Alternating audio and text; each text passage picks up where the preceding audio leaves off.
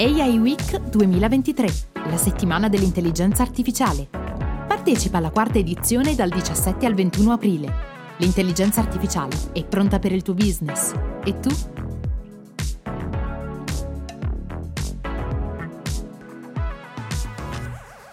Per me davvero è un grande onore intervistare o quantomeno fare due chiacchiere con, con tantissimi innovatori. Volevo chiederti, ecco questa è la prima eh, domanda più che richiesta, che cos'è Zulla e in particolar modo mh, di cosa si occupa, gli obiettivi e in che modo l'intelligenza artificiale fa parte della vostra azienda? Allora, Zulla è una realtà italiana che è nata qualche tempo fa, nel luglio 2022 è un piccolo team che ha, eh, si è messo in testa di eh, dare a tutti la possibilità di generare contenuti creativi eh, con il supporto dell'intelligenza artificiale. Ci, ci, occupiamo principalmente di scrittura creativa, ti permette di, con un piccolo testo, diciamo un incipit testuale, di generare contenuti diversi, di diversa lunghezza, di diverso eh, obiettivo fondamentalmente. Immagina il, il post Facebook, banalmente, oppure il, l'articolo lungo di blog, insomma, sono diverse, diversi strumenti.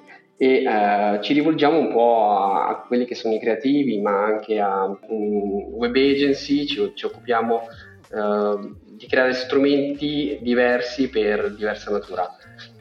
Faccio alcuni esempi, abbiamo per ogni tipo di contenuto uno strumento in particolare e, um, abbiamo ad esempio l'articolo assistito in piattaforma che ti permette di generare un lungo articolo di blog. Immagina di, di, entrare in questa piattaforma e trovare un campo di titolo e un campo di descrizione dove tu inserisci all'interno il titolo, il titolo ipotetico del tuo articolo e la descrizione, cioè quello di cui vorresti che il, lo strumento andasse a parlare, con un clic, avendo scelto la, la lingua dell'articolo che deve essere generato e il tono di voce, con un paio di clic fondamentalmente ti ritrovi sia una struttura di paragrafi già predisposta che di contenuti. Eh, questo viene utilizzato principalmente dagli autori, dagli editori, eh, dai blogger e mm, molto apprezzato anche dagli, studen- dagli studenti, devo dire. Eh, abbiamo tantissimi studenti, studenti che, che, girano in piattaforma e su questa cosa qui abbiamo fatto anche un piccolo intervento all'Università di Firenze con un professore eh, che è Gianluca Simonetta, che ha, che ha, avuto il coraggio di utilizzare lo strumento per, eh, per farlo provare un po' a quelli che sono gli studenti del suo corso e abbiamo fatto un esperimento facendo creare a Zulla un, un, un piccolo saggio e abbiamo fatto poi il test di Turing vedendo se gli studenti identificassero questo saggio tra, tra i vari scritti da, dagli umani. Uh, vabbè, poi tra gli altri strumenti che troviamo in piattaforma ci sono. Aspetta, aspetta, classico... come è andato l'esperimento? Dimmi. Perdonami. no, è, è, stato molto carino e, e, ovviamente è stato identificato perché l'intelligenza artificiale ehm, ha, ha, un modo di scrivere molto particolare e noi quando andiamo a, a dare la piattaforma in mano a chi la utilizza uh, diciamo sempre che non è in realtà un vero sostituto dell'umano, anzi no?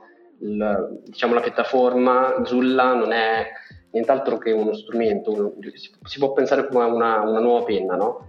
Sì. dove la penna classica ti dà l'inchiostro, questo oltre a darti l'inchiostro ti dà anche diciamo, un'ispirazione, ti dà una, un aiuto. E, um, ovviamente è stato identificato, eh, anche se non da tutti, c'è stata una parte di, di studenti che, che, non ha riconosciuto il testo, e ehm, la cosa simpatica che abbiamo fatto questo esperimento utilizzando la versione di Zulla che è presente per tutti e alla fine del corso che sta per terminare quello che andremo a fare è prendere tutti, gli, tutti i saggi dello stesso argomento che sono stati scritti dai ragazzi, dagli studenti, li andremo a mettere in un processo che abbiamo uh, creato noi, che è un processo di uh, di insegnamento, diciamo così, di un tipo di uh, argomento all'intelligenza artificiale di Zulla e quello che riusciamo a fare è creare un modello che abbia imparato a scrivere come scrivono i ragazzi su quell'argomento. Quindi andremo a fare un nuovo, un nuovo generato, quindi un nuovo saggio sullo stesso argomento con Zulla, però con questa versione uh, diversa, e andremo a fare un secondo test di Turing per vedere la differenza tra una, uno Zulla generalista e uno Zulla verticale su questo argomento. Tra l'altro notavo che uh, diciamo, il linguaggio fondamentalmente dell'intelligenza artificiale è entusiasta, cioè nel senso è, mh, mm, ha quella sensazione sì. diciamo, di ottimismo che probabilmente negli umani ultimamente diciamo, un pochetto, un pochetto sta perso. Sì, sì, sì, esattamente, un po' questo. Uh, ovviamente mh, mm, inutile fare riferimento alla... Mh, mm, alla chatbot famosissima uh, chat GPT che ovviamente sta spopolando. Però ecco questo è importante nel senso sto, uh, si nota specialmente nelle chatbot questo entusiasmo di base e, è vero è vero è vero. E questo fa un po' noi perché lo vediamo sempre entusiasta il, il, il testo che viene generato? Perché principalmente per evitare che sia al contrario pessimista o, o peggio, sì. fondamentalmente gli si dà l'istruzione di essere un po' positiva, sempre positiva, un po' propositiva e quant'altro. Quindi quello che viene fuori è sempre un testo molto esagerato, no? Parlami boh, banalmente della bottiglia d'acqua e lui, insomma, lo fa con fa su, è sopracitato no? della bottiglia d'acqua, insomma, esatto. E, ehm, con Zulla la, abbiamo la capacità di dirigere questo entusiasmo, quindi esponiamo dei toni di voce, quindi possono essere entusiasto, può, può essere accattivante, può essere anche serioso, insomma, un, lo stile di scrittura lo, lo, possiamo gestire. Banalmente con una select box si può scegliere il tipo di contenuto che si vuole creare e con che eh, tono di voce. Ehm, tra l'altro mi parlavi di ChatGPT, noi abbiamo uno strumento all'interno della piattaforma che è una, diciamo, una versione più avanzata di ChatGPT uh, perché ha le stesse funzionalità, quindi è un chatbot, quindi capisce quando tu gli fai una domanda, in grado di interagire con te come fosse un umano, eh, ma ha anche la capacità di estrarre informazioni in tempo reale dai motori di ricerca. Eh sì. eh, ad esempio, se noi chiediamo a ChatGPT che cosa è successo oggi, uh, magari non sa neanche che il Papa emerito è morto perché l'informazione è troppo recente.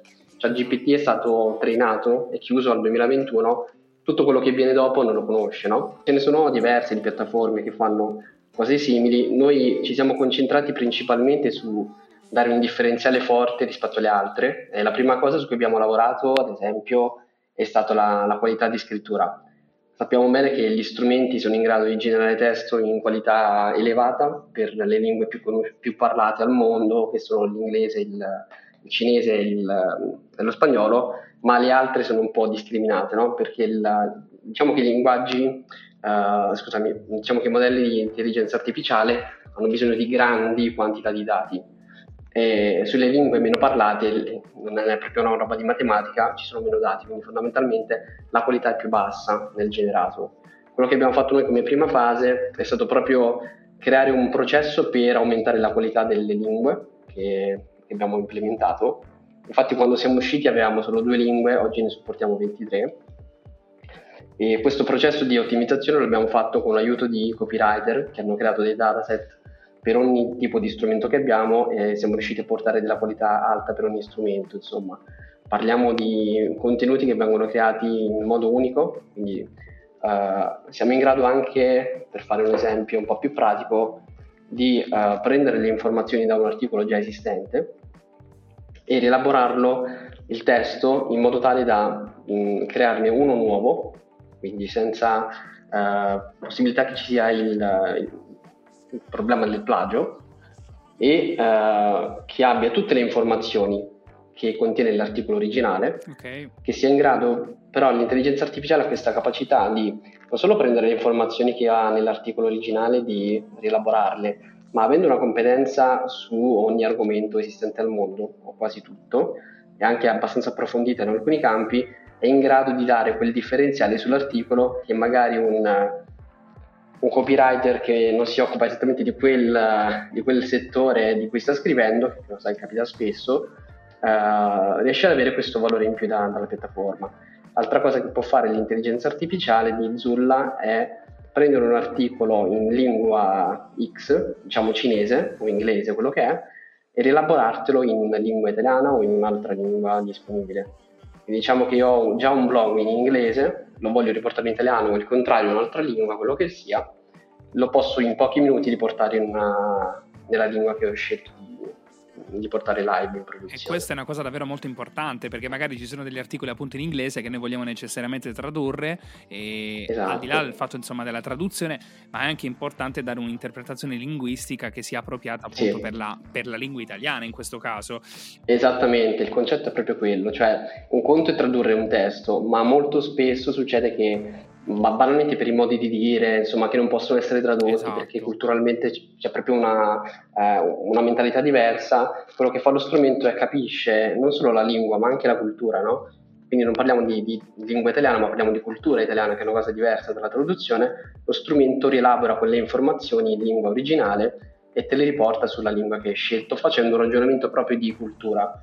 Eh, e questo è qualcosa che non si può insomma, eh, fa un po' paura, però effettivamente è qualcosa di molto molto utile. Quindi fondamentalmente quando si utilizza questo tipo di strumento, oltre ad avere un testo unico che ha tutte le informazioni dell'articolo esistente, banalmente hai anche la, la certezza di avere un contenuto che eh, viene identificato come scritto da un umano, quindi è di qualità veramente eh, importante.